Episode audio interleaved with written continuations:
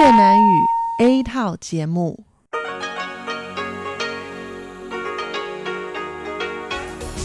Đây là Đài Phát thanh Quốc tế Đài Loan rờ tê i.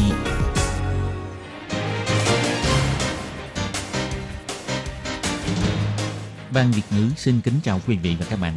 Đây là chương trình Việt ngữ Đài Phát thanh rờ tê i được truyền đi từ Đài Loan.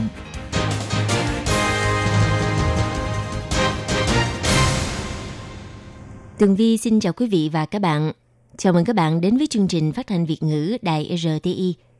Các bạn thân mến, hôm nay là thứ Bảy, ngày bốn tháng tư năm hai nghìn không trăm hai mươi, tức là mười hai tháng ba âm lịch năm Canh Tý. Chương trình Việt ngữ của Đài rờ tê i hôm nay sẽ được mở đầu bằng bản tin thời sự Đài Loan. Tiếp theo là phần chuyên đề, sau đó là các chuyên mục Tiếng Hoa cho mỗi ngày, cộng đồng người Việt tại Đài Loan, và cuối cùng sẽ được khép lại bằng chuyên mục Thế hệ trẻ Đài Loan. Trước tiên xin mời quý vị cùng theo dõi nội dung tóm lược của bản tin thời sự Đài Loan. Ngày bốn tháng tư, Đài Loan tăng thêm bảy ca nhiễm covid mười chín, nâng tổng số ca nhiễm tại Đài Loan lên ba trăm năm mươi lăm ca. Từ ngày bốn tháng tư, người không đeo khẩu trang khi sử dụng phương tiện xe buýt và xe điện ngầm sẽ chịu phạt ít nhất ba nghìn Đài tệ.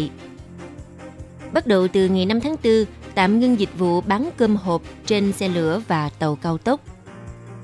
Khẩn đinh nườm nượp du khách đến tham quan, Trung tâm Chỉ huy Phòng chống dịch bệnh Trung ương gửi thông tin cảnh báo quốc gia cấm đến nơi đông người. Đại dịch covid mười chín ảnh hưởng nặng nề đến tâm sinh lý của sản phụ và thai phụ toàn thế giới. Cuối cùng là quan chức Mỹ kêu gọi người dân nên tự nguyện đeo khẩu trang, nhưng Tổng thống Donald Trump cho biết ông sẽ không đeo. Sau đây xin mời quý vị cùng theo dõi nội dung chi tiết.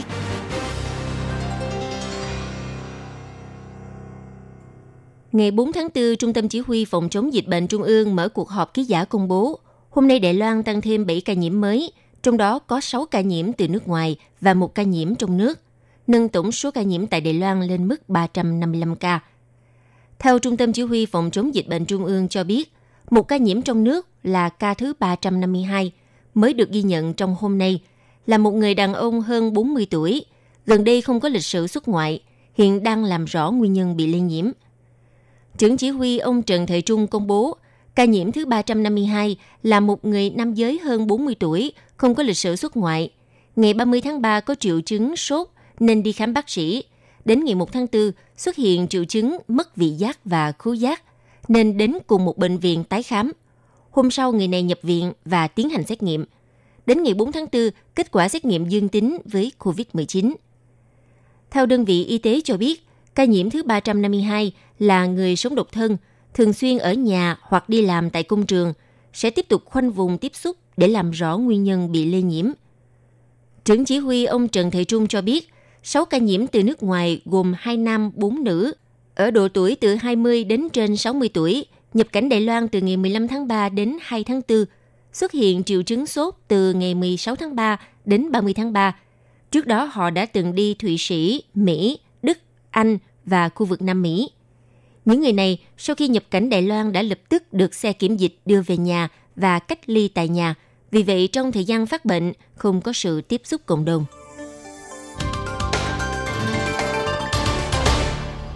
Bắt đầu từ ngày bốn tháng tư, nếu người dân không đeo khẩu trang sẽ không được phép sử dụng phương tiện xe điện ngầm và xe buýt tại hai thành phố Đài Bắc và Tân Bắc. Người không chấp hành quy định sẽ phải chịu phạt từ ba nghìn đến mười lăm nghìn Đài tệ. Thị trưởng thành phố Đài Bắc ông Kha Văn Triết biểu thị, từ ngày bốn tháng tư, nếu không đeo khẩu trang sẽ không được phép đi xe điện ngầm và xe buýt tại hai thành phố Đài Bắc, Tân Bắc hoặc tất cả các phương tiện giao thông công cộng. Thời kỳ đầu sẽ khuyên bảo người dân đeo khẩu trang. Người cố ý không chấp hành sẽ phải chịu phạt từ ba nghìn đến mười lăm nghìn Đài tệ. Thị trưởng Kha Văn Triết viết trên trang Facebook với nội dung không gian kín trên xe điện ngầm và xe buýt rất khó để đảm bảo khoảng cách an toàn nơi công cộng.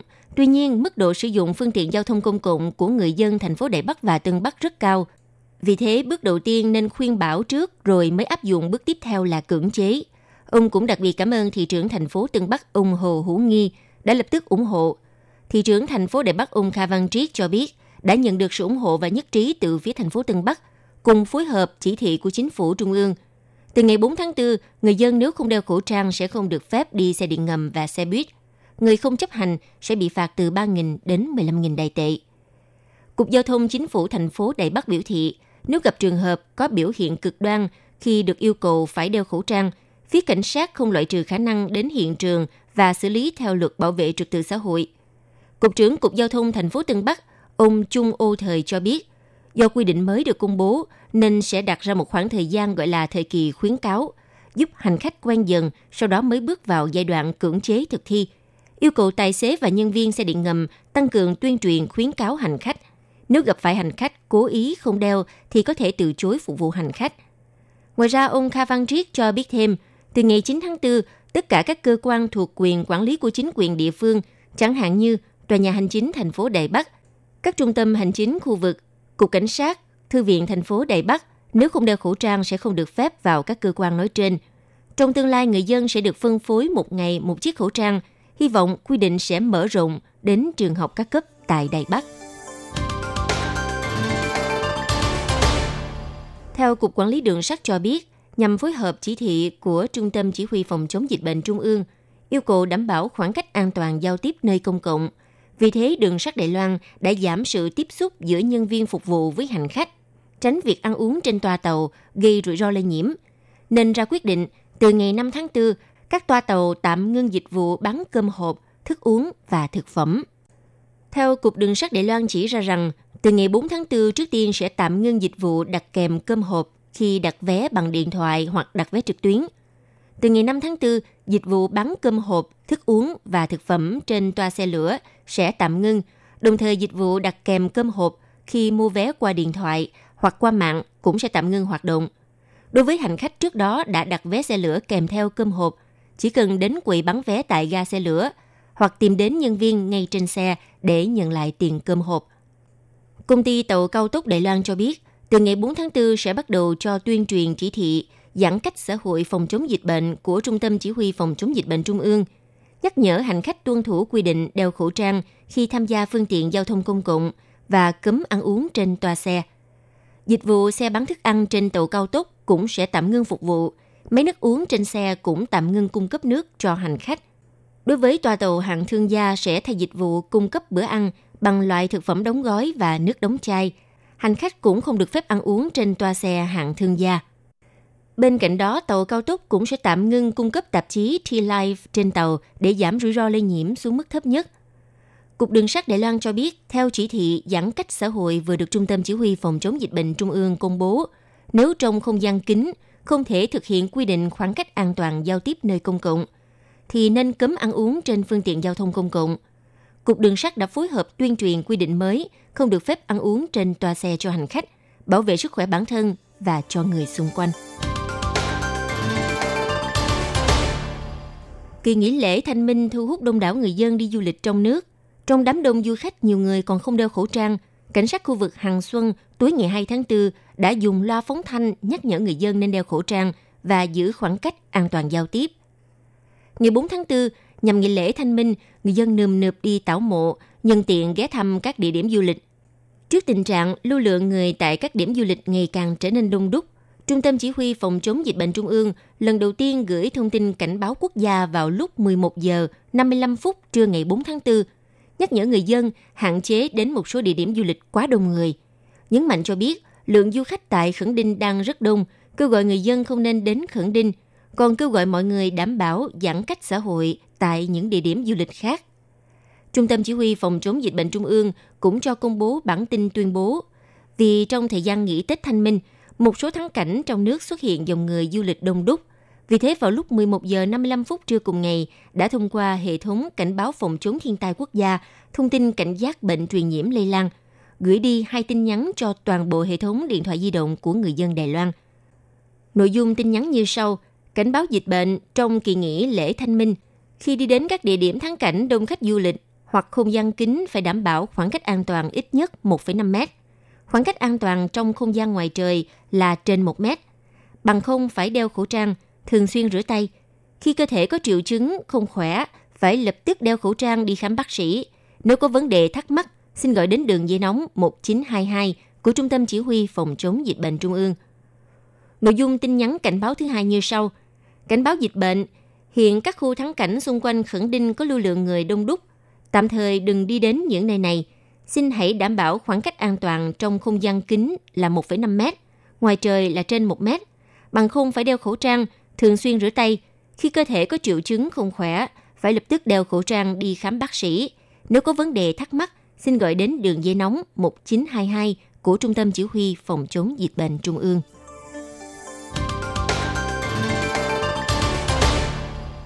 Dịch viêm phổi covid mười chín hiện đang tiếp tục có chiều hướng tăng cao. Hơn một nửa khu vực trên thế giới đang trong tình trạng phong tỏa. Số người tử vong do covid mười chín đã vượt mốc một triệu người. Ngoài ra, khu vực châu Á đang có nguy cơ phải hứng chịu đợt bùng phát thứ hai của dịch bệnh. Thai phụ và sản phụ trên toàn thế giới buộc phải đối mặt với việc sinh nở trong môi trường khác biệt. Hiện Hồng Kông và Trung Quốc đã áp dụng biện pháp nghiêm ngặt nhất thế giới nhằm phòng tránh lây nhiễm tại khu vực khoa sản. Bệnh viện công lập đã ra quy định cấm phối ngủ vào phòng chờ sanh, phòng sanh và cả phòng hồi sức cùng với sản phụ. Điều đó có nghĩa trong quá trình sinh nở, sản phụ buộc phải vượt cạn mà không có người thân bên cạnh. Sau khi sinh cũng không được phép gặp người thân. Điều này khiến không ít thai phụ vô cùng lo lắng, áp lực tâm lý ảnh hưởng đến sức khỏe. Các chuyên gia khuyến cáo trước sự lây lan nhanh chóng của dịch bệnh, tài nguyên y tế trong bệnh viện ở thời điểm này rất căng thẳng. Vì thế, sản phụ phải đối mặt với việc sinh nở trong một môi trường hoàn toàn khác biệt so với trước kia. Nghiên cứu viên Christina Kimon thuộc Viện Nghiên cứu Y tế Công cộng và Hỗ trợ Sản phụ Canada, chi nhánh Macau cho rằng, Macau cũng áp dụng quy định hạn chế người thân vào phòng sinh cùng với sản phụ. Điều này chắc chắn sẽ ảnh hưởng đến sức khỏe tâm lý và sinh lý của sản phụ.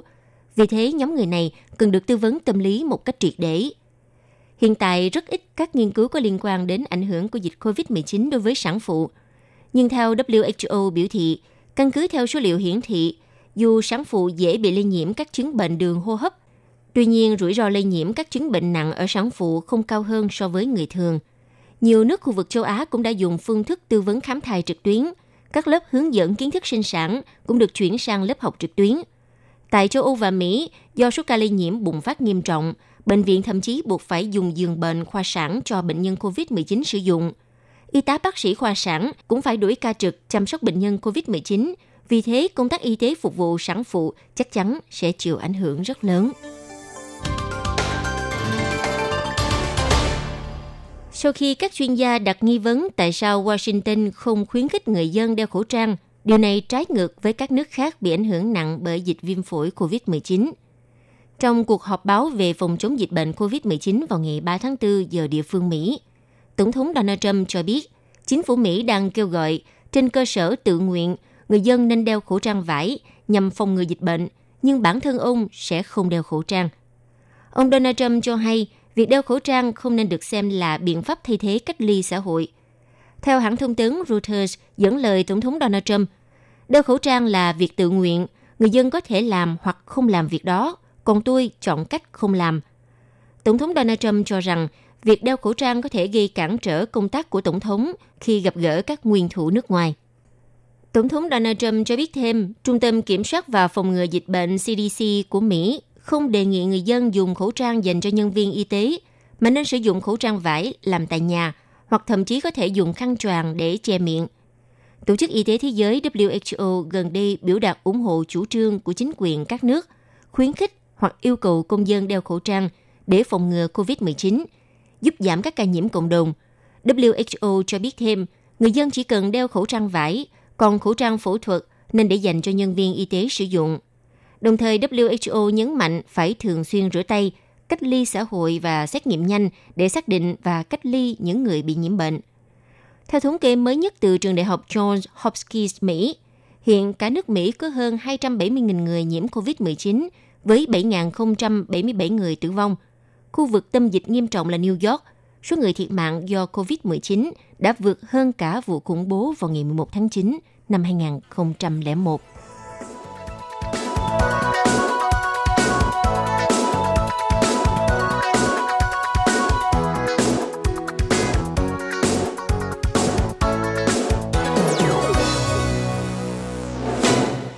Quý vị và các bạn thân mến, vừa rồi là bản tin thời sự Đài Loan do Tường Vi biên tập và thực hiện. Xin cảm ơn sự chú ý theo dõi của các bạn. Sau đây xin mời các bạn tiếp tục lắng nghe nội dung còn lại của chương trình phát thanh Việt ngữ Đài R T I.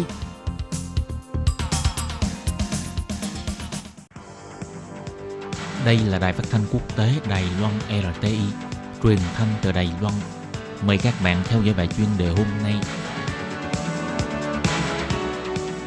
Khi Nhi xin chào các bạn, xin mời các bạn cùng đón nghe bài chuyên đề của ngày hôm nay với chủ đề là các biện pháp phòng chống dịch bệnh của chính phủ đã làm dậy cơn sóng tích trữ nhu yếu phẩm của người dân. Các trang bán hàng online nhận được số lượng đơn hàng khổng lồ. Sau đây xin mời các bạn cùng đón nghe phần nội dung chi tiết của bài chuyên đề ngày hôm nay.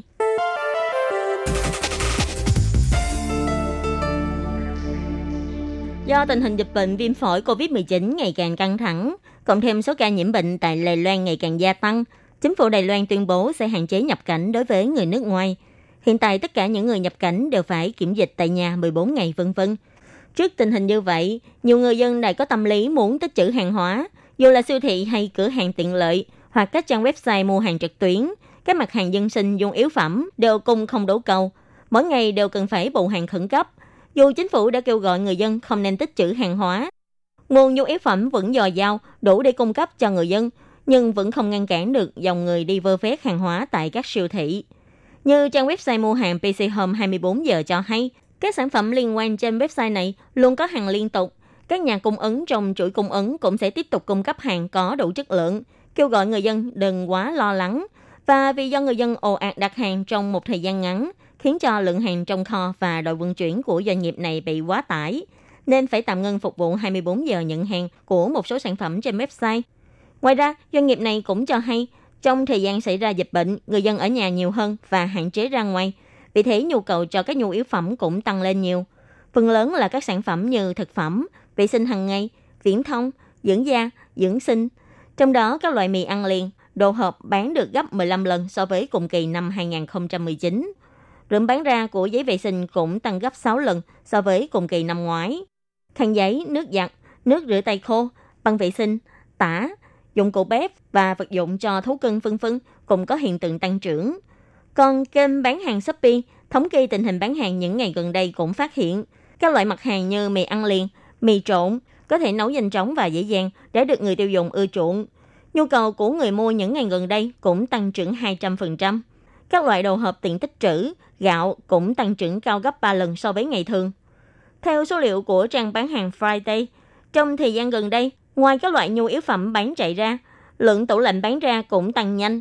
Trong ngày mười chín tháng ba, chỉ trong vòng một ngày đã bán ra được năm mươi cái tủ lạnh, tăng gấp bốn mươi lần so với tuần trước đó.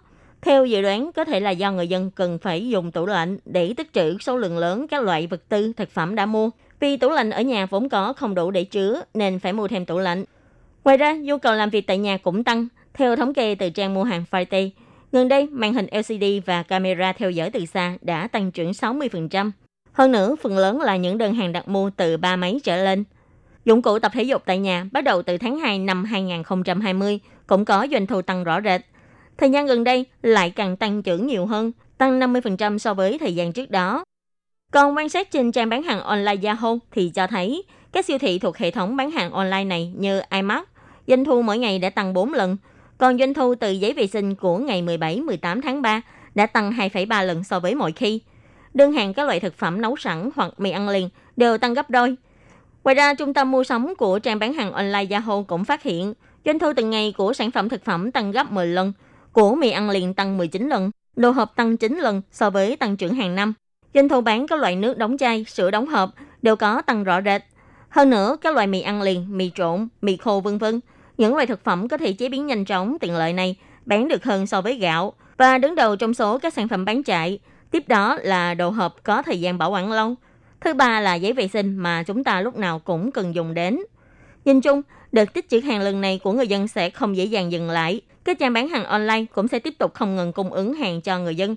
Ngoài xử lý số lượng đơn hàng với số lượng khổng lồ ra, còn phải nhanh chóng xử lý nguồn nhân lực vật tư để phục vụ cho đội ngũ giao hàng. Các bạn thân mến, bài chuyên đề của ngày hôm nay với chủ đề là các biện pháp phòng chống dịch bệnh của chính phủ đã làm dậy cơn sóng tích trữ nhu yếu phẩm của người dân.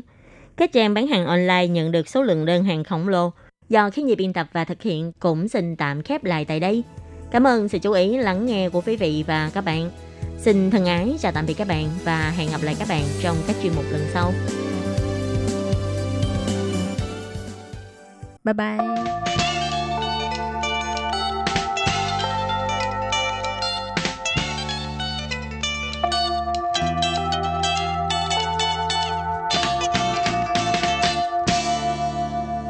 xin mời quý vị và các bạn đến với chuyên mục Tiếng Hoa cho mỗi ngày do Lệ Phương và Thúy Anh cùng thực hiện.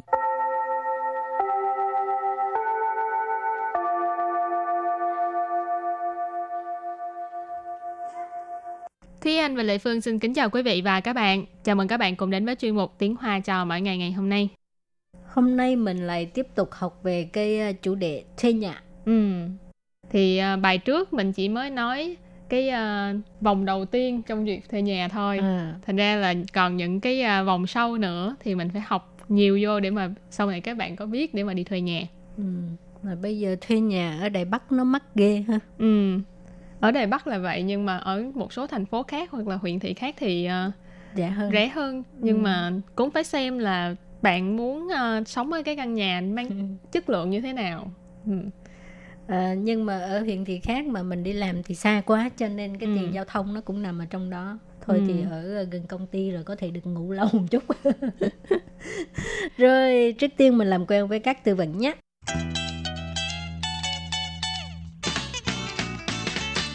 Rồi từ vựng đầu tiên của ngày hôm nay đó là từ Điện thi đà lẩu.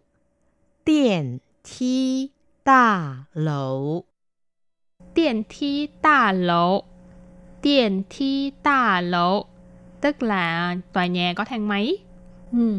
Bây giờ đa phần uh, uh, người ta đi thuê nhà, đây là một cái lựa chọn đầu tiên. Ừ. Ừ. Nhưng mà thường là nhà nằm trong tòa nhà có thang máy thì sẽ rất là mắc. Ừ. Ừ. Rồi từ tiếp theo là công ủy. Công ủy. Công ủy có nghĩa là chung cư. Ừ. Rồi từ kế tiếp là công dụng không gian. Công dụng không gian. Công dụng không gian. Công dụng không gian tức là à, không gian dùng chung. À, từ kế tiếp nữa là chủ phòng. Chủ phòng. Chủ phòng. Chủ phòng là nhà bếp. Và từ cuối cùng giang thái. Giang thái. Giang thái. Giang thái nghĩa là à, ban công. Ừ. Bây giờ có nhiều chỗ thuê thao phạn là không có uh, chủ phạn hoặc ừ. là không có uh, dạng thệ. Ừ. Mấy cái chỗ đó nó nó nhỏ quá ha. Có càng nhiều tiện nghi thì càng mắc. Ừ. Ừ. Cho nên là nếu như mình muốn ở những cái nhà mà vừa là thao phạn mà có có cả bếp rồi có cả ban công ấy thì rất là mắc, rất là mắc. Ừ. Mà uh, thường như vậy là nó sẽ không còn gọi là thao phạn nữa mà nó sẽ gọi là trần sận. Tức là cả một tầng hoặc là cả một căn nhà luôn. Ừ. Ừ. Nếu uh, ở một cái thao phạn mà không có uh, ban công á, ừ. thì uh, cái cái không khí nó hơi hơi hơi hơi minh, hả? Ừ. Hơi ngột ngạt. À. Ừ. Nhưng mà tùy thôi, nếu như mà có cửa sổ, cửa sổ lớn hoặc là có có cái uh, cửa sổ thông gió thì cũng không đến nổi.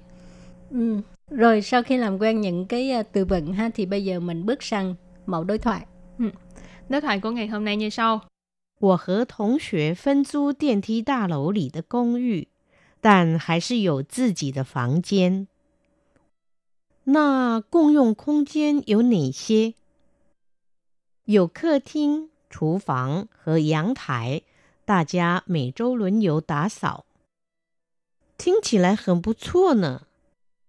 Là cái đoạn đối thoại này là uh, giới thiệu về cái uh, phòng mà mình đang ở. Thì uh, người A nói là 我和同学分租电梯大楼里的公寓，但还是有自己的房间。我和同学分租电梯大楼里的公寓，但还是有自己的房间。 我和同学分租电梯大楼里的公寓，但还是有自己的房间. À, trong một cái câu này thôi là chúng ta đã có thể thấy được uh, ba thông tin. Thứ nhất là người này sống sống cùng một căn nhà với những người khác và người này có một căn phòng riêng, và cái căn nhà này thì ở trong chung cư. Ở đây thì chúng ta có thể thấy là 我和同学 tức là tôi và bạn học của tôi, 分租 nghĩa là cùng chia nhau, cùng thuê một cái căn hộ hoặc là căn nhà. Điện thi tà lộ là tòa nhà có thang máy. Công yu, nãy có nói là căn hộ chung cư. Ở đây là điện thi tà lộ lì tờ công yu, tức là căn hộ chung cư trong một cái tòa nhà có thang máy. Tức là mình có thể đi thang máy lên cái căn hộ này. Tàn là nhưng, hái sư dụ, tức là vẫn có, vẫn có cái gì đây? Sư chỉ tờ phản chiến, tức là căn phòng riêng của mình. Rồi và tiếp theo là câu thứ hai. Nà công dụng không gian yếu nỉ xế. Nà công dụng không gian yếu nỉ xế. Nà công dụng không gian yếu nỉ xế. Nà có nghĩa là vậy thì, thế thì. Công dụng không gian, hồi nãy cái từ vựng mình có học ha, đó là không gian chung. Không gian là không gian, công dụng là uh, cùng sử dụng ha, ừ. cùng chung sử dụng. Uh, dấu nà xe, dầu có nghĩa là có, nà xe là những cái nào ha, dấu nà xe có những cái nào. Có khách sạn, chủ phòng và giang thái, đại gia mỗi châu luân yếu đá sảo.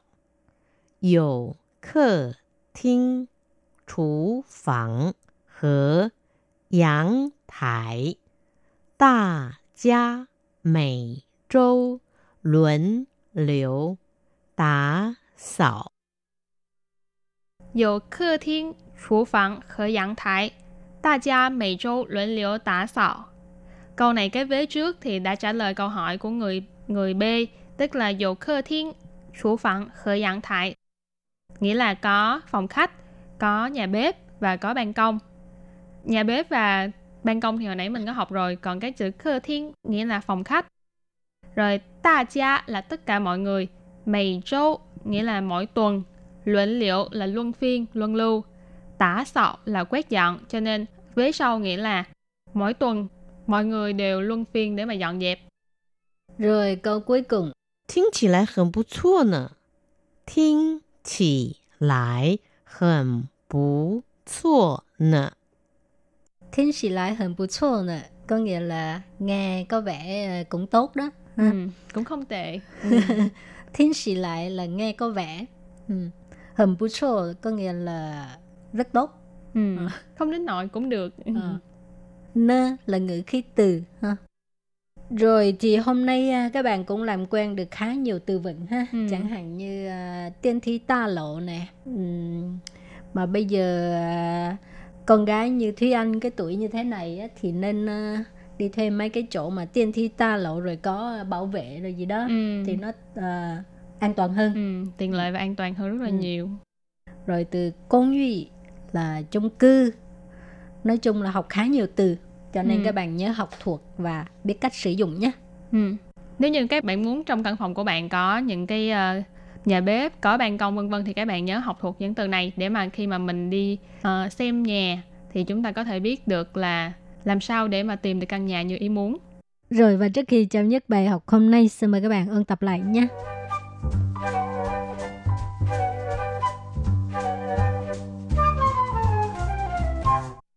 Điện thi đa lầu. Điện thi đa lầu. Điện thi đa lầu, tức là tòa nhà có thang máy. Công yu. Công yu. Công yu có nghĩa là chung cư. Công dụng không gian. Công dụng không gian. Công dụng không gian, tức là uh, không gian dùng chung. Chủ phòng. Chủ phòng. Chủ phòng là nhà bếp. Giang thái. Giang thái. Giang thái nghĩa là uh, ban công. 我和同学分租电梯大楼里的公寓，但还是有自己的房间。那共用空间有哪些？有客厅、厨房和阳台，大家每周轮流打扫。听起来很不错呢。 Rồi và bài học hôm nay đến đây xin tạm chấm dứt. Cảm ơn các bạn đã theo dõi. Bye bye. Bye bye.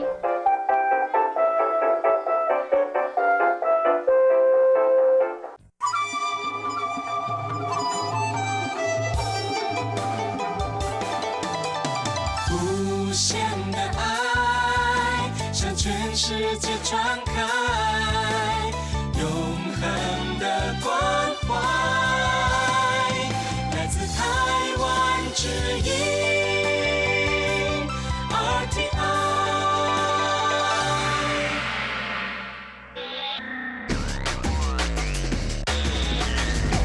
Quý vị đang đón nghe chương trình Việt ngữ tại R T I truyền thanh từ Đài Loan.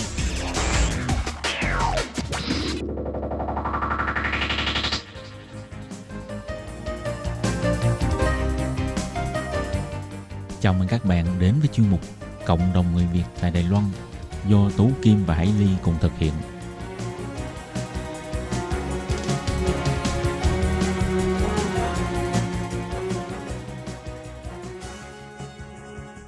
Hello, Tú Kim Hải Ly xin chào các bạn. Hoan nghênh các bạn đã đến với chuyên mục Cộng đồng người Việt ngày hôm nay của chúng tôi. Vâng, thì vào tuần trước chúng ta đang được trò chuyện với chị Khải Lâm là chủ của quán ăn Việt Nam có tên là Hương Vị Việt mới mở trong thời gian năm tháng gần đây. Thì trong buổi phát vào tuần trước chúng ta đã được Khải Lâm chia sẻ là khi mà chỉ có trong tay có một nghìn đài tệ thì Khải Lâm đã quyết định tạo một cái bước ngoặt cho cuộc sống của mình, có nghĩa là thay đổi công việc và bắt đầu khởi nghiệp chỉ với một cái bước đầu như vậy thôi. Và Khải Lâm đã thương lượng với người chủ cho thuê mặt bằng là không thu tiền đặt cọc và cho đóng tiền thuê nhà tháng đầu tiên vào cuối tháng. Và rất may Khải Lâm đã nhận được sự đồng ý của người cho thuê. Vậy thì quá trình tiếp theo như thế nào thì xin mời Khải Lâm chia sẻ tiếp. Sau khi bà đồng ý thì em có gọi điện cho chị gái em. Và em hỏi ý kiến chị gái em và em nhờ chị gái em để giúp em trong, trong cái khoảng thời gian này. Thì chị gái, thật ra là chị gái em cũng không có tiền, nhưng mà lúc đấy thì chị có đang đi làm. Là chị bảo như thế thì chị sẽ là tháng lương nào ấy thì là chị đưa, sẽ đưa cho em cái tháng lương đấy để em em làm trừ ừ. các chi phí đi rồi để em làm, nhất là làm dần dần dần dần, dần như thế. Từ sau này ấy, à, em có một vài chị bạn nữa cũng có giúp đỡ và có cả mẹ nhận em cũng giúp đỡ thêm một chút xíu, nhưng mà à, nó không có nhiều, nhưng mà để cho mình có thể là có một cái có một cái chút tiền ở bên trong tay để mình có thể là sắm sửa những cái đơn giản ở bên trong. Còn những cái lớn ấy thì mình ghi nó lại xong là mình thay đổi dần dần dần. Và em cũng có nói với bạn em ấy, bạn em thì uh, cũng có làm liên quan đến điện nước. Và em cũng nói rõ với bạn em là uh, em chỉ có một cái khoản tiền này để cho bạn ấy uh, xử lý giúp em về tất cả các cái điện nước ở trong trong quán của em. Coi như là còn kiểu giao khoán ấy, là tôi chỉ có dạ, vâng tương đối tiền thôi, bạn phải làm được cho tôi, chứ còn quá số tiền đấy là tôi không không uh, thể vâng, có nghĩa khả là năng. Cái gì mà cần thiết cho công việc của em ừ. á thì bạn ấy làm trước cho em sau cái khoản tiền như thế. Còn nếu như bạn muốn giúp em á thì bạn sẽ làm từ từ và làm thêm. Còn những gì em cần xử lý trước thì cần xử lý trước cho em. Ờ, đi nhờ vào mọi người, nhưng mà hình như cũng như hơi ép buộc mọi người một chút xíu. Nghe Khải Lâm uh, chia sẻ vậy ha, mình thấy Khải Lâm thật là dũng cảm ha. Nó có gan mới làm giàu. Mình thấy một cái gì cơ hội đến rồi ha, mình có thể mở quán được thì mình chập liền. Rồi sau đó thì sẽ từ từ giải quyết những cái vấn đề nảy sinh sau. À, và dạ, rất là may mắn là Khải Lâm đã à, nhận được sự ủng hộ của nhiều người và rất là có nhiều quý nhân để mà giúp đỡ Khải Lâm. Thì à, Khải Lâm có thể cho biết là qua mấy tháng kinh doanh như thế này nè, thì quán của Khải Lâm phát triển như thế nào ạ? Dạ, ờ, mới đầu mở ra thì nói chung là uh, em cũng có bán thời gian. Nghĩa là em vừa bán, em vừa dọn dẹp, kết hợp với dọn dẹp và bán thử đồ của mình ra để xem phản ứng của khách hàng đối cái đồ của em như thế nào. Bởi vì hiện tại ở bên Đài Loan của mình có rất nhiều món ăn Việt Nam, mọi người đều đều đều nói là chân trung nguyên nàn chay, nghĩa là đồ ăn truyền thống chính thống của của Việt Nam. Nhưng mà theo em nghĩ thì khái niệm của em thì là uh, nếu như mình ở một nước ngoài ấy, mà mình nói mình nói đó là truyền đồ ăn chính thống của Việt Nam mình ấy thì nó nghĩ là nó không nó không chính xác lắm, bởi vì Việt Nam mình có rất nó có rất nhiều vùng miền và mỗi vùng miền đấy thì cái khẩu vị nó khác nhau.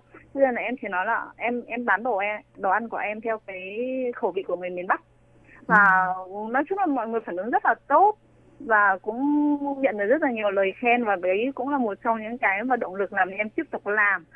À, mới đầu thì cũng nhận là um, ngoài cái sức tưởng tượng của em là Uh, mọi người hưởng rất là nhiều và người nọ giới thiệu cho người kia thì em thấy là cũng ổn ổn. Xong đến rồi đến Tết đến Tết thì em cũng nhận được rất là nhiều khách, người ta đặt bàn cho gia đình, cho bạn bè đến để, để ăn cơm tất niên. Sau khi Tết thì thật sự là cũng không may mắn, bản thân em em cảm thấy là mình cũng không may mắn một chút xíu, đó là uh, gặp phải dịch bệnh. thì uh, sau Tết là bắt đầu có, đúng không chị? Ừ. Uh, khách tới thì cũng bắt đầu là nó giảm dần giảm dần. Thế khi mà họ giảm dần một thời gian nó rồi ấy, thì em cũng cố gắng là mình làm, mình không thể bỏ cuộc, mình làm đến đâu thì mình phải làm đến đó, và uh, cứ cố gắng và làm vào cái tính cái nhất là phải cố gắng làm. Cái hai là tập trung vào chất lượng của đồ ăn. Cái thứ ba nữa và cũng là quan trọng nhất đó là cái khu vệ sinh ở cái khu vực mà cái quán của em. Bởi vì cái quán của em nó ở dưới tầng hầm, nó là một cái khu bí không có không khí nó lưu thông. Cho nên trước khi mà em nhận cái quán này về thì ở ở chỗ cái quán của em nó có một cái cầu thang lên đến mặt đất. Nhưng mà người ta ngày xưa trong gần mười năm á, là ở cái cái quán này họ hoạt động họ không có mở cái cái cầu thang đấy, và cái cầu thang đấy trở thành một cái nhà kho. Cho nên là nó rất là tối tăm và nó rất là là bẩn. Thế là, là khi mà em đã nhận về rồi thì em nói, em cũng đặt vấn đề luôn với bà quản lý, thế là em phải mở cái đường cầu thang này ra và để cho không nó ở dưới cái tầng hầm này nó phải nó phải lưu thông. Ừ. Và bà ấy đồng ý, em cũng vừa làm rồi vừa dọn dẹp vệ sinh rồi vừa để ý từng từng từng chi tiết một. Và từ khi bắt đầu mở quán cho đến bây giờ luôn á, là em luôn dùng dùng dùng cồn để lau bàn ghế, lau tất cả những cái nơi mà mình cần phải lau. Thế là em phải cũng dùng cồn hết. Cho đến bây giờ chứ không phải là có dịch bệnh xong em mới dùng cồn. Ừ. Thế nên mọi người xuống cũng có cái cảm nhận khác là so với cái thời gian mà những cái chủ quán trước trước họ làm. Thế đến khi bây giờ thì sau khoảng thời gian khủng hoảng của cái cái dịch bệnh ấy thì nó cũng lắng xuống và bắt đầu khách lại bắt đầu quay lại. Nó có lại em cũng bắt đầu quay lại kinh doanh bình thường và cái thu nhập cũng được bắt đầu bình thường, thì lại nhận đến một cái cái tin, tức nó là một cái chị liên quan đến một chị lao động người người Indo, chị bị nhiễm bệnh nhưng mà chị lại chạy lung tung và cũng có đi qua cái cái khu vực uh, metro ở dưới cái quán của em. Thế là nó cũng nói chung là ngày tối ngày hôm trước cái tin tức đấy được phát ra thì ngày hôm sau bên chỗ em nó bắt đầu nó giảm một rõ rệt luôn. Thế là một cái bất ngờ để cho mình là tại sao nó lại nó lại nhanh như thế. Và đến bây giờ thì nói chung là uh, tự an ủi mình và tất cả mọi người đều đều cũng tự an ủi nhau là tôi sẽ cố gắng làm, cố gắng để trụ. Mặc dù bên ngoài tất cả những cái cái khu buôn bán lớn họ bắt đầu họ họ dần dần họ đóng cửa. Nhưng bản thân là quán của em ấy, thường là em trước khi dịch bệnh đến ấy là em có rất nhiều khách du lịch. Ừ. Có nhiều khách du lịch lắm, khách Hàn Quốc, khách uh, Mã Lai rồi khách Nhật Bản và có cả khách Âu nữa. Nhưng mà khi từ khi dịch bệnh đến rồi thì hầu như hoàn toàn là, là vắng vắng vắng khách du lịch. Ừ, vậy thì cái quá trình mà mình bắt đầu quyết định là mình sẽ kinh doanh cái quán ăn này và mình lại gặp um, tức là những cái đợt mà thăng trầm thăng trầm do ảnh hưởng của dịch bệnh, có nghĩa là có lúc trong cái thời gian đấy nó đã có một cái chút gì đấy khởi sắc trở lại rồi, nhưng mà sau đó lại có những cái ảnh hưởng khác của các cái ca bệnh và mình lại bắt đầu lại quay trở lại cái lúc coi như là gần như là lại rất là ít khách như vậy. Thì trong suốt một cái quá trình như vậy thì em thấy cái khó khăn nhất mà mình cần phải cố gắng vượt qua đối với những người khởi nghiệp mà về cái kinh doanh cái dịch vụ ăn uống như mình ấy, thì từ đầu đến giờ em cảm thấy cái gì làm cho em cảm thấy vất vả nhất, khó khăn nhất? Đó là đấu tranh về về ý chí và tư tưởng không những của bản thân mà còn của, của cả những người xung quanh mình nữa. Ừ. Tại sao lại phải đấu tranh? Cái... Ừ.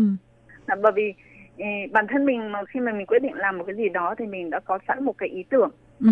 Và mình có sẵn sẵn một cái suy nghĩ rồi và mình muốn là mình làm theo những những cái gì mình nghĩ và những cái ý và những cái gì ở trong đầu mình nó đã phát phát đồ ra.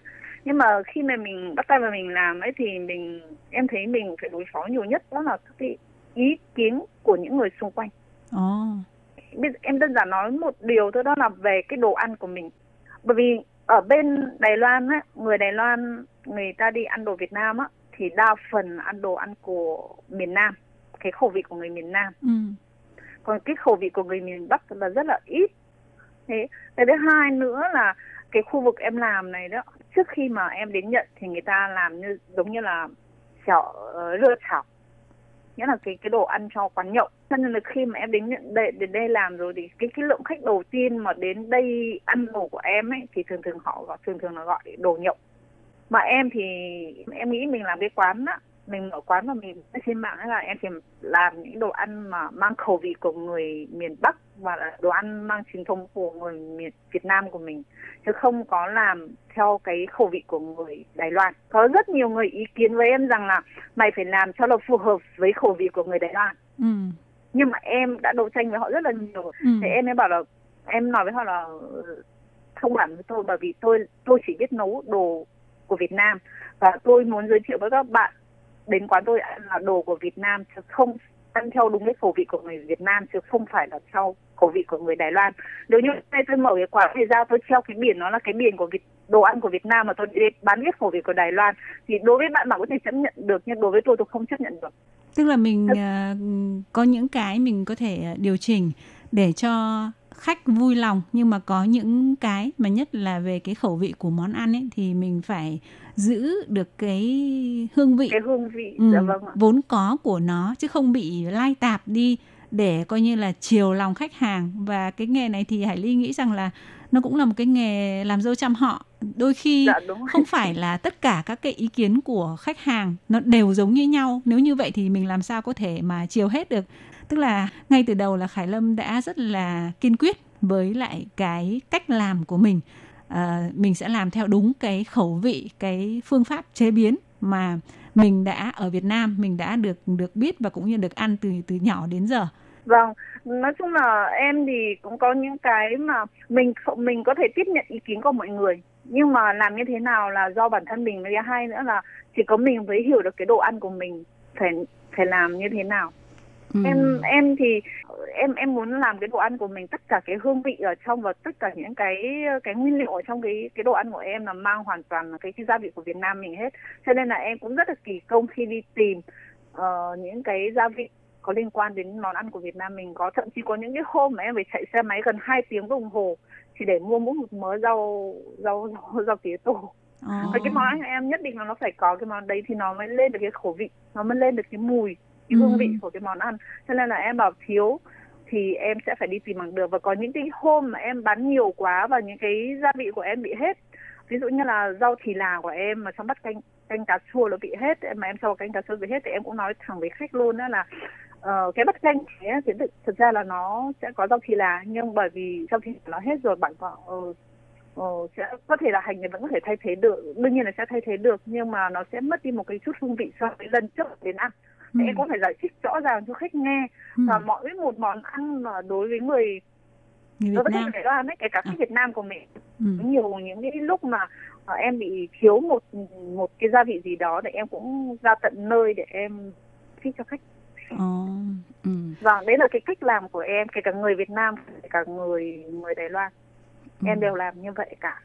Vâng, thì qua sự chia sẻ của Khải Lâm ha, chúng ta thấy được là cái sự kiên trì giữ vững cái hương vị quê hương đặc sắc của mình để giới thiệu cho mọi người biết về cái món ăn Việt Nam truyền thống ở phía Bắc của Khải Lâm. Thì qua đây Khải Lâm có thể chia sẻ là quán Khải Lâm có bao gồm những cái món ăn như thế nào ạ? À, quán của em á thì có món bún cá, rồi có món bún tôm, ví dụ như là oh, bún tôm có thể là em vẫn làm khác hơn so một chút uh, so với người Hạ Long của em, uh, bởi vì bố em ấy là quê ở Hải Phòng, mẹ em là quê ở Quảng Ninh. Đấy, em thì cũng sống ở Quảng Ninh, sống ở Hạ Long, thì bọn em đều gần biển hết. Uh, từ bé đến lớn là em thích nhất là cái món uh, món bún bún tôm.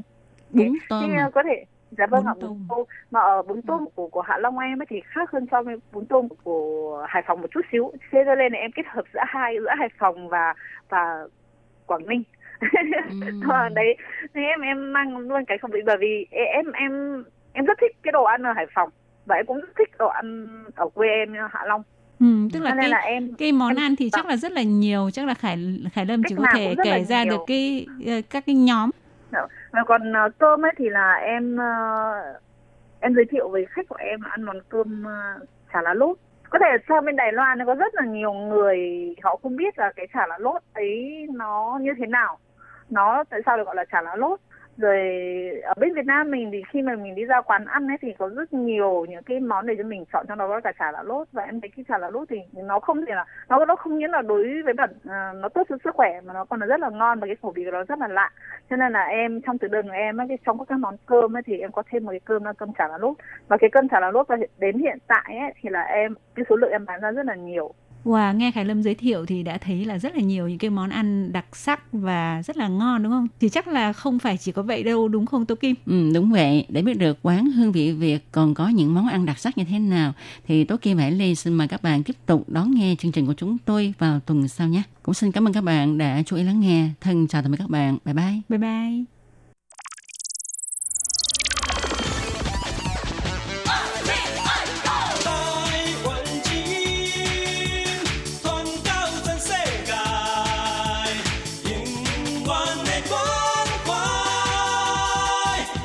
Xin đài ét tê em đài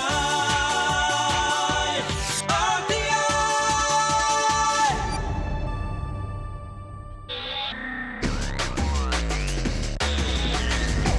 Quý vị đang đón nghe chương trình Việt ngữ tại rờ tê i truyền thanh từ Đài Loan.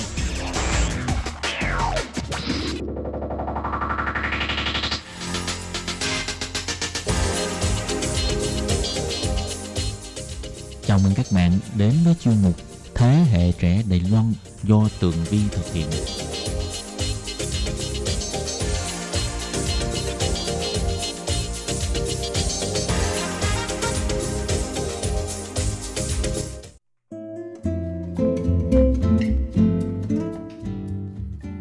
Hello, Tường Vi xin chào quý vị và các bạn. Chào mừng các bạn trở lại với chuyên mục Thế hệ trẻ Đài Loan để nắm bắt được những thông tin vui nhộn và trẻ trung nhất. Thưa các bạn, ngày hôm nay Tường Vi muốn chia sẻ với các bạn về một đề tài mà có lẽ nói ra mọi người sẽ rất là tự hào. Đó chính là ngành điện ảnh Việt Nam mình đã có được chỗ đứng trên trường quốc tế. Và trong những năm gần đây thì tại thị trường Đài Loan, chúng ta rất dễ dàng có thể xem những bộ phim điện ảnh của Việt Nam mình tại hệ thống rạp chiếu bóng lớn của Đài Loan. Điển hình trong thời gian gần đây nhất đó là hai bộ phim điện ảnh Việt Nam nhận được rất là nhiều những giải thưởng quốc tế, ờ, chẳng hạn như là giải thưởng liên hoan phim Busan ở Hàn Quốc nè, hoặc là tham dự một số liên hoan phim ở các nước châu Âu.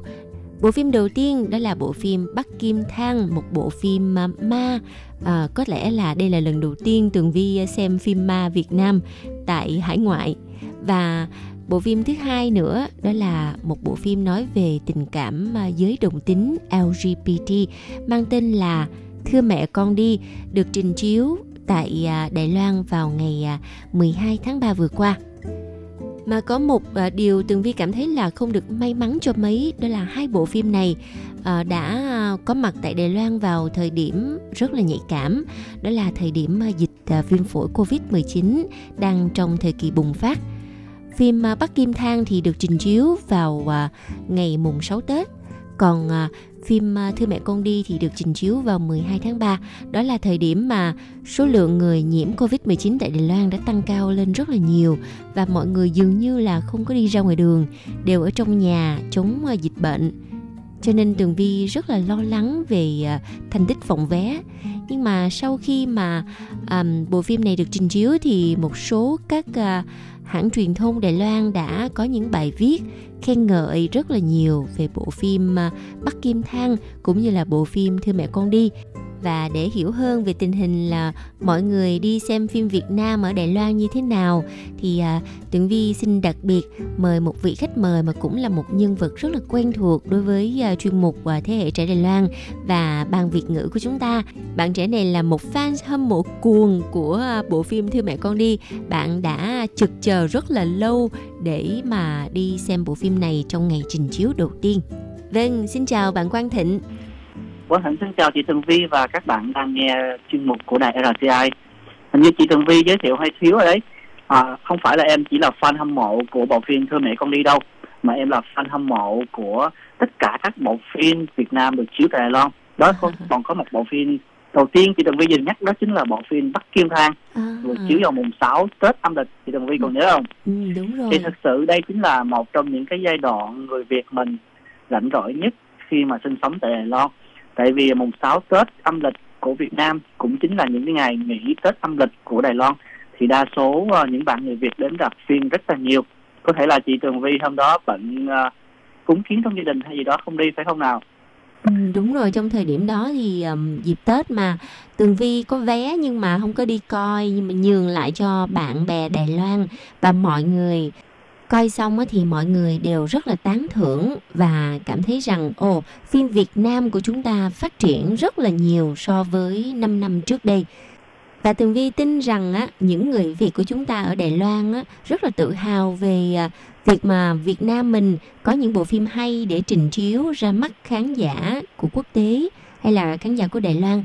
Và Thịnh ơi, khi mà bạn xem phim á, thì lúc đó thì có nhiều người Đài Loan đi xem phim không Thịnh? Đó, cái bộ phim mà ở mùng sáu Tết chúng mình Tường Vi nói hình như là không phải chị Tường Vi bận đâu, tích hầu như là cái phòng vé bán cũng không có tốt lắm. Thì đa số Tết của Đài Loan thì người Đài Loan họ thường là về với gia đình, tại vì những ngày thường họ cũng ở những thành phố lớn để làm việc mà. Thì nhưng mà cái bộ phim này sau khi chiếu xong á, thì một số blogger với fanpage của Đài Loan được viết bài lại và mọi người chia sẻ và đánh giá rất là cao, giống như chị Tường Vi vừa nói. Tại vì bộ phim Bắc Kim Thang nó đưa được cái văn hóa cổ của người Việt mình vào trong cái đời sống hiện tại và đem đến được với người, những người bạn của Đài Loan bản xứ. Tại vì người ta hiểu được công dung ngôn hạnh của Việt Nam như thế nào. Và một trong những cái uh, nốt nhạc mà cao nhất của bộ phim này đó chính là một em bé nhỏ trong bộ phim uh, cố gắng vùng dậy để giành được cái vị trí người phụ nữ của Việt Nam. Không phải là phụ nữ phải là luôn luôn uh, ở nhà nấu cơm rồi lớn lên mười một, mười hai tuổi bị uh, gia đình gả đi. Nhưng mà phụ nữ phải là giành lại cái vị trí là nam nữ bình đẳng và phải theo đuổi được cái ước nguyện của mình, ước mong của mình trong tương lai. Em nghĩ đây cũng là một trong những cái dấu ấn rất là tốt của bộ phim Kim Thang để lại trong lòng người xem của người Việt cũng như là người Đài Loan. À, vậy là coi như là tình hình phòng vé của Bắc Kim Thang thì cũng không mấy là lạc quan, nhưng mà theo như Tường Vi thấy ở trên giới truyền thông Đài Loan, người ta đã có những cái lời khen rất là nhiều đối với bộ phim này. Còn à, tiếp theo, bộ phim có đề tài à, đồng tính L G B T, có vẻ là đây là một trong những cái đề tài nó hơi bị nhạy cảm nha. Và người Đài Loan đã đón nhận như thế nào theo Quang Thịnh à, cảm nhận? Bởi vì bạn là người đã đi xem bộ phim này trong ngày à, trình chiếu đầu tiên. À, chính xác là chị Tường Vi. À, trong ngày trình chiếu đầu tiên, ngoài Quang Thịnh đi thì còn có một số bạn bè của Quang Thịnh, người Việt và người Đài Loan đi cũng rất là nhiều. Hầu như là phòng vé... À, sắp sửa full vào ngày công chiếu đầu tiên. Thì cái bộ phim Thưa Mẹ Con Đi, cái thời điểm mặc dầu nó nhạy cảm đó chính là vào cái thời điểm uh, covid mười chín. À, do đó thì cái số lượng mà ghế trống cũng uh, cũng có vài ghế. Nhưng mà bộ phim này thì uh, anh nghĩ đã động được vào tới cái giới trẻ của Đài Loan. Do đó thì nó uh, thu hút được rất là nhiều những cái sự chú ý từ những cái quảng cáo đầu tiên của fanpage uh, phim Thưa Mẹ Con Đi tại Đài Loan này. Do đó thì uh, nó có khởi sắc hơn bộ phim đầu tiên đó là Bắc Kim Thang. Vậy theo đánh giá của Quang Thịnh thì bạn thấy bộ phim này như thế nào? À, theo em sau khi mà xem xong thì đa số mọi người à, bản xứ thì à, có những cái comment, những cái bình luận ở trên fanpage cũng như họ viết riêng trong những cái fanpage của họ ở Đài Loan á, thì họ cũng rất là khen vào cái à, việc một cái à, tại vì chị Thúy cũng biết thì trong cái suy nghĩ của người bản xứ người Đài Loan thì họ nghĩ Việt Nam là một quốc gia có nghĩa là hơi nghiêng nghiêng về Đông Nam Á, về cái thuần phong mỹ tục, về cái phong kiến lắm. Thì họ nghĩ không có nghĩ là mình lại có một cái chủ đề rất là hot về uh, những cái tình cảm của L G B T và các bạn lại có một cái nội dung hay và diễn xuất lại uh, có thể nói là nhập hồn như thế. Thì đa số được những lời khen rất là nhiều. Và ngoài ra thì cái uh, cái uh, nội dung của cái bộ phim này á, thì em nghĩ nó cũng rất là hay. Chiếu ở uh, Đài Loan, Đài Bắc, một trong những cái địa điểm rất là dễ tìm đó chính là khu uh, mua sắm Tây Môn Đinh, Ximen Ting. Do thì nó cũng rất là dễ thu hút cho mọi người đến để tham quan. Uh, bộ phim này thì có những cái office rất là to ở trước cái cửa uh, tàu điện ngầm ở Ximen Ting. Ngoài ra thì giống như chị Tường Vi cũng biết á, thì uh, hiện tại ở Đài Loan thì chính phủ công nhận tình yêu đồng giới nam nam nữ nữ là một trong những cái hôn nhân đúng pháp luật với quy định hiện tại của Đài Loan. Thì đó cái cái này cũng là một trong những cái điểm mà để cho người Đài Loan họ tìm hiểu thêm về văn hóa của Việt Nam mình mới như thế nào, và có thể là đây cũng là một trong những cái phát triển thêm về cái mảng nghệ thuật của người Việt Nam và Đài Loan. Ừ. Vậy thì Quang Thịnh đi xem với một cái trái tim rất là tự hào đúng không? À, thật sự thì khi mà phim Việt Nam mình được chiếu ở Đài Loan, một trong những lý do thành đi đầu tiên đó chính là rất muốn lôi kéo nhiều những đứa bạn của mình, người bản xứ cũng như người Việt ở đây, cho tụi nó biết được là uh, Việt Nam tao không phải là đơn giản đó. Việt Nam tao cũng có rất là nhiều những cái phim đoạt giải quốc tế lớn. Uh, tại sao tụi bay không đi xem thử, cứ xem thử đi. Rồi sau đó mình đi ăn uống gì đó. Đây cũng là một trong những lý do mà mình lôi kéo. Có thể nói dùng từ lôi kéo thì uh, nó hơi uh, nó hơi nó hơi dân dã tí, nhưng mà đây cũng là một trong những cái mình rất là tự hào và giới thiệu với uh, ừ. những cái bạn bè địa phương như thế. Tại vì giống Vĩ Thịnh cũng sống ở Đài Loan ngày hơn mười năm, thì tại vì sao mình không thể là tự hào từ những cái nhỏ nhặt như thế để sau này cái dấu ấn của người Việt cũng như là những cái suy nghĩ của người Đài Loan về người Việt nó nâng cái tầm cao hơn, chứ không phải là những cái gì đó nó không tốt lắm. Ừ. Tường Vi tin chắc rằng ngoài Quang Thịnh ra thì cũng có rất là nhiều các bạn sinh viên Việt Nam, các bạn trẻ Việt Nam đang sinh sống hay là làm việc tại Đài Loan, mà nếu mà nhìn thấy cái thông tin, những cái bộ phim hay của Việt Nam được trình chiếu ở Đài Loan thì chắc chắn các bạn ấy sẽ là những người đi truyền bá miễn phí cho bộ phim giống như là Quang Thịnh vậy, đúng không nào? Chính xác. Đó, có thể nói khi mà chị dùng tiền để chị sai khiến hay yêu cầu một người nào khác làm việc thì đương nhiên cái giới hạn, cái mức độ và hiệu suất làm việc nó theo, theo mức độ mà cái đồng tiền của chị bỏ ra. Nhưng mà khi mà họ đã quá tự hào và họ muốn để cho người khác biết ngoài cái những cái gì mà Việt Nam về điểm tốt, về con người, lòng nhiệt, về những cái phong cảnh tuyệt đẹp, thì cái kỹ thuật về điện ảnh hay là những cái uh, kỹ xảo trong phim hay là cái gì đó ngày càng phát triển, thì đương nhiên đây là một trong những điểm cộng của người Việt tại với những cái quốc gia mà những cái bạn Việt đang ở. Ừ, đúng rồi. Và Tường Vi cũng khẳng định kỹ thuật quay phim, rồi dựng hình, rồi nói chung là cái ngành điện ảnh của Việt Nam mình trong những năm gần đây vô cùng phát triển, và à, cái mỹ thuật ở bên trong cái những cái bộ phim này thực sự là làm cho Tường Vi cảm thấy rất là tự hào. À, những cái nét văn hóa Việt Nam mình được lồng ghép vào bộ phim à, rất là tinh tế, và thông qua những bộ phim như thế này thì để cho người Đài Loan người ta mới bắt đầu dần dần à, làm quen và à, tiếp cận hơn nhiều với cái văn hóa truyền thống của Việt Nam mình. Rồi Thịnh ơi, cái bữa mà bạn đi xem phim á, thì cái khách mà xem phim thì đa phần á là người Đài Loan hay là người Việt Nam nhiều, và mọi người đi xem phim có đeo khẩu trang hay không? Mọi người có sợ là đi xem phim rồi bị nhiễm covid mười chín hay không? Chị Tường Vy hỏi khó em rồi. À, em chỉ biết là mọi người đi xem rất là nhiều, nhưng mà không biết người Việt hay người Đài, tại vì đa số ai cũng đeo khẩu trang cả. Cho nên nhìn cũng không ra người Việt hay người Đài. Nhưng mà cảm thấy được á thì hầu như là cũng một nửa một nửa chị Tường Vy à. Ừ. Và ngoài ra thì thấy được, tại vì khu vực mà ở phía dưới rạp chuẩn bị đi lên chiếu công chiếu á, thì nghe các bạn bàn tán nhau bằng ngôn ngữ tiếng Việt, tiếng Trung đều có. Thì Thịnh nghĩ do cái chính phủ Đài Loan họ tuyên truyền cũng rất là tốt về cái mặt rửa tay, đeo khẩu trang, và ngoài ra thì ở ngay chỗ rạp chiếu bóng thì vẫn có người đo nhiệt độ, thân nhiệt, rồi phát những cái khẩu trang nếu ai chưa có, hoặc là có xịt thêm cái nước rửa tay cho mình nữa, thì cũng thấy an tâm để xem phim. Và nghe Quang Thịnh chia sẻ như vậy thì Tường Vi cũng thấy rất là vui mừng, bởi vì hả, dù cho có dịch bệnh đi chăng nữa mà cái sự tự hào, cái lòng tự hào của người Việt mình đối với phim điện ảnh Việt Nam đã coi như là đánh văng mọi nỗi sợ hãi về dịch bệnh, và dù có bệnh đi chăng nữa cũng đi coi phim, đúng không Quang Thịnh? Tại vì hy, hy vọng bệnh thì không biết khi nào mình bị và khi nào hết, và phim thì chỉ chiếu có vài ngày thôi, do đó bắt buộc là mọi người phải tranh thủ cơ hội này đi xem phim.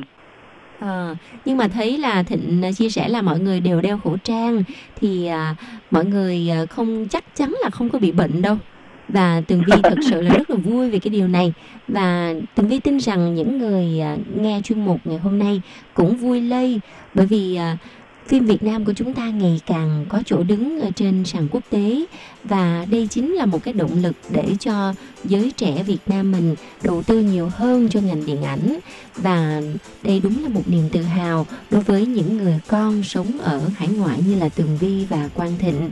Và chuyên mục và thế hệ trẻ Đài Loan ngày hôm nay rất cảm ơn các bạn đã theo dõi.